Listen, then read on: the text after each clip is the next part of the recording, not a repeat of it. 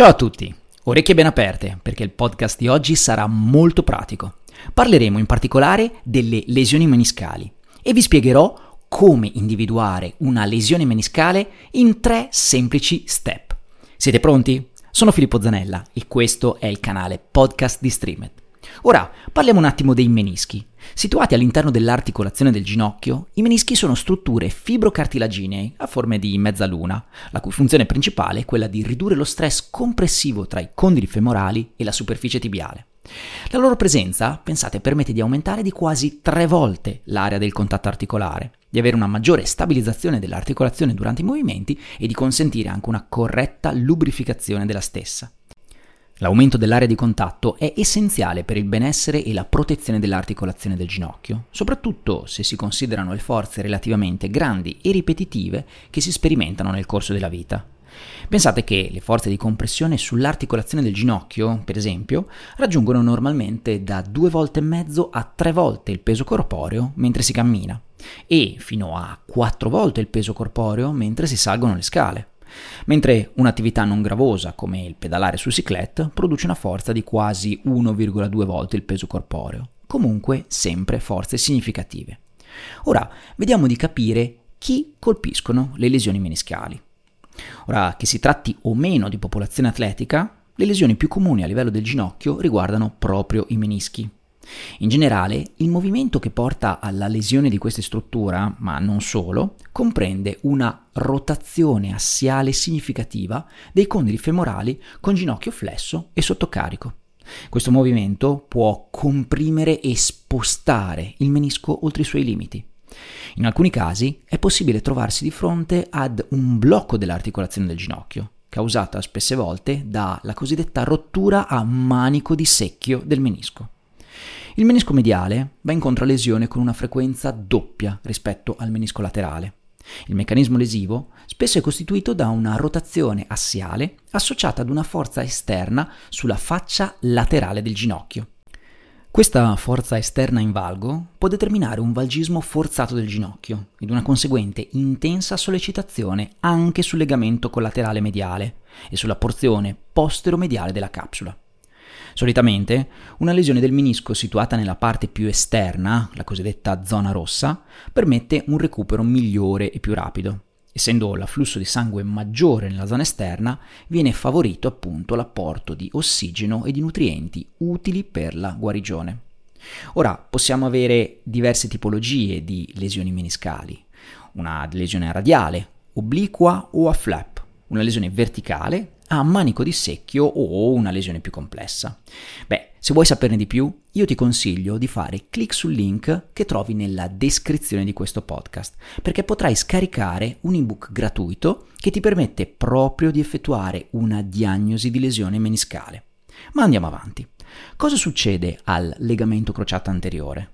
Che rapporto c'è con le lesioni del menisco? Secondo i dati in letteratura, circa il 50% di tutte le lesioni acute del legamento crociato anteriore si associano ad una lesione concomitante del menisco. Ma passiamo adesso alla pratica. Beh, la diagnosi di lesione meniscale comporta un'integrazione di informazioni ricavate sia dalla storia clinica, l'anamnesi, sia dall'esame obiettivo.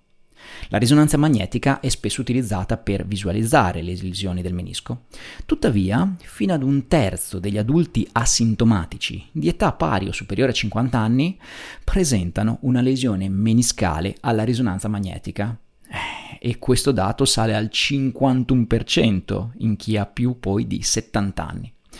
Alla luce di questi dati, l'immagine da solo non dovrebbe essere utilizzato per diagnosticare una lesione meniscale sintomatica, quindi fai bene attenzione. Dopo questa panoramica generale, quindi sulle lesioni meniscali, partiamo con lo step 1, il primo dei tre, che guiderà l'anamnesi alla ricerca dei possibili sintomi che potrebbero indicare una patologia meniscale. Ora, vediamo il cosiddetto Meniscal Symptom Index, questo strumento consiste in una serie di domande che il terapista utilizzerà con lo scopo di capire se è in presenza di una lesione sintomatica del menisco. Vediamo quindi il primo step del Meniscal Symptom Index. Lo scopo di questo indice è quello di indagare appunto la presenza dei sintomi in una lesione meniscale attraverso l'utilizzo di 11 domande estese. Vediamo un attimo quali sono i sintomi e la domanda da porre. Sintomo, cosiddetto clicking. La domanda è, quando muovi il ginocchio, avverti una sensazione o un rumore di schiocco? Numero 2. Catching. Domanda. A volte hai la sensazione che nel ginocchio sia rimasto intrappolato qualcosa che momentaneamente impedisce il movimento? Numero 3. Giving away. A volte hai la sensazione che il ginocchio ceda e che non sia in grado di sostenere il peso del corpo? Numero 4. Dolore localizzato. Il dolore al ginocchio è localizzato in un punto preciso che puoi indicare con un dito? Numero 5. Dolore episodico. Il dolore viene e va durante attività e movimenti ben definiti? Numero 6. Dolore con le attività. Domanda. Il dolore è provocato da attività precise? Numero 7. Gonfiore episodico. Il ginocchio si gonfia durante attività specifiche e poi si sgonfia? Numero 8. Popping.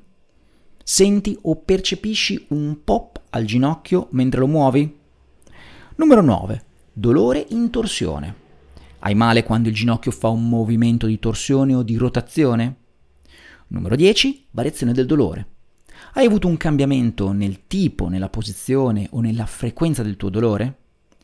Numero 11. Locking.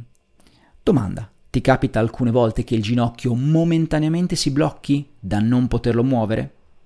Ora, secondo gli autori, le prime quattro domande sono fondamentali, ovvero il clicking, il catching, il giveaway e il dolore localizzato. I pazienti che rispondono positivamente alle prime quattro domande sappiate che hanno già il 76% di probabilità di avere una lesione meniscale sintomatica. Una volta terminato il Meniscal Symptom Index, se è presente il sospetto di lesione meniscale sintomatica, allora passiamo allo step numero 2, che la storia clinica affianca l'esame obiettivo attraverso l'utilizzo di un cluster di test. Quindi vediamo il cosiddetto Clinical Composite Score.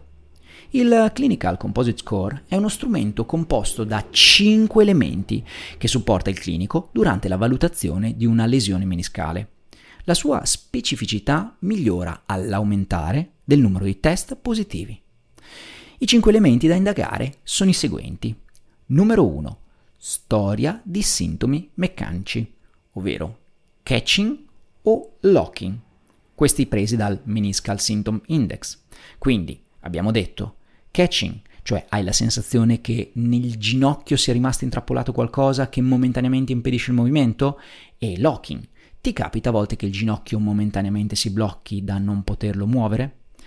Poi il secondo elemento è il dolore in iperestensione di ginocchio forzata. Si fa un test di iperestensione e si valuta se compare il dolore.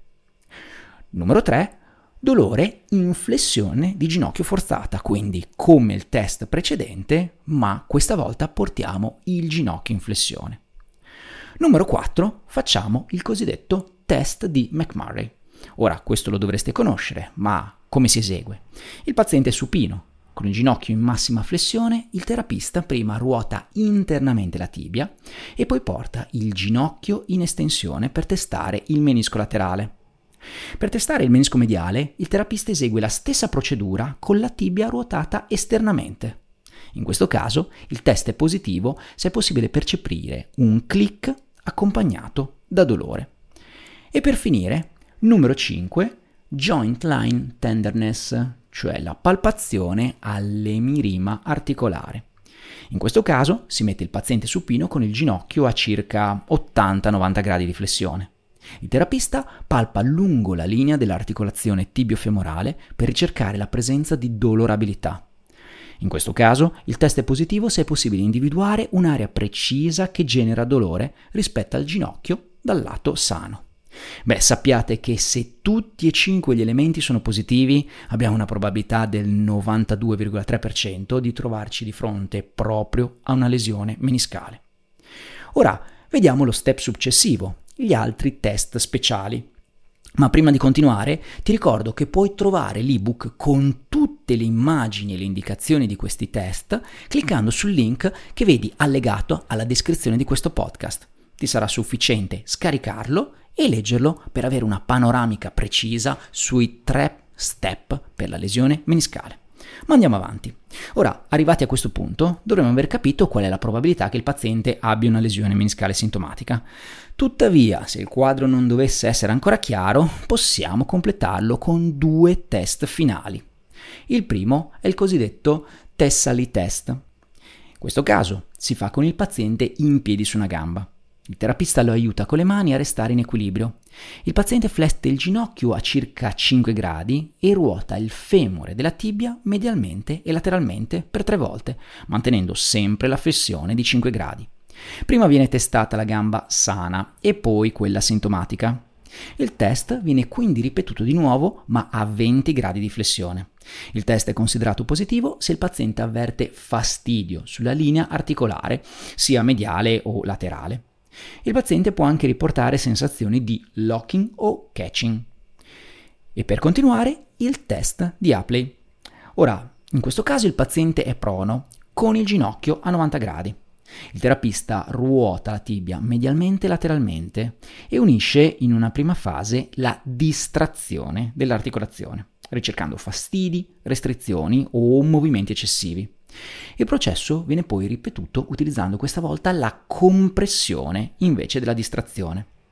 Se la rotazione con distrazione è più dolorosa o mostra una maggiore rotazione rispetto al lato sano, la lesione è probabilmente legamentosa e non meniscale. Ma se la rotazione con compressione è più dolorosa o mostra una rotazione ridotta rispetto al lato sano, beh, allora la lesione è probabilmente proprio meniscale.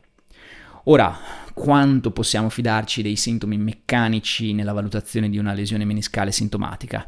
Beh, a dire il vero, poco. Secondo alcuni risultati di un recente studio di McCag del 2021, i sintomi meccanici riportati dal paziente sono in generale riscontrabili anche in soggetti con altre problematiche al ginocchio, non per forza di natura meniscale. Quindi, qual è il messaggio che vi vogliamo dare? Basare il ragionamento clinico solo sull'anamnesi è riduttivo. Da soli i sintomi possono accendere il sospetto di una lesione meniscale e soprattutto aiutarci a escludere altre condizioni, anche gravi. Tuttavia, l'ipotesi deve essere poi confermata o, risu- o rifiutata all'esame obiettivo, seguendo appunto le indicazioni che ti abbiamo dato riportate negli step 2 e 3. Ebbene, ti è piaciuto questo podcast? Ti è interessato l'argomento? Sappi che puoi approfondire, come ho già detto, scaricando l'ebook gratuito che trovi nel link allegato alla descrizione di questo podcast. Troverai tutte le indicazioni su come eseguire correttamente i test. Ma vuoi saperne di più? Beh, puoi accedere allora a Streamed, dove trovi proprio la guida completa alla lesione dei menischi con tutta la rivista scientifica che ti porterà sia alla diagnosi che al trattamento. Su Streamed, accedendo con le tue credenziali a streamededu.com, puoi anche trovare tutta una libreria di esercizi e videocorsi per arricchire la tua pratica terapeutica. Ricordati, con Streamed formi il tuo futuro.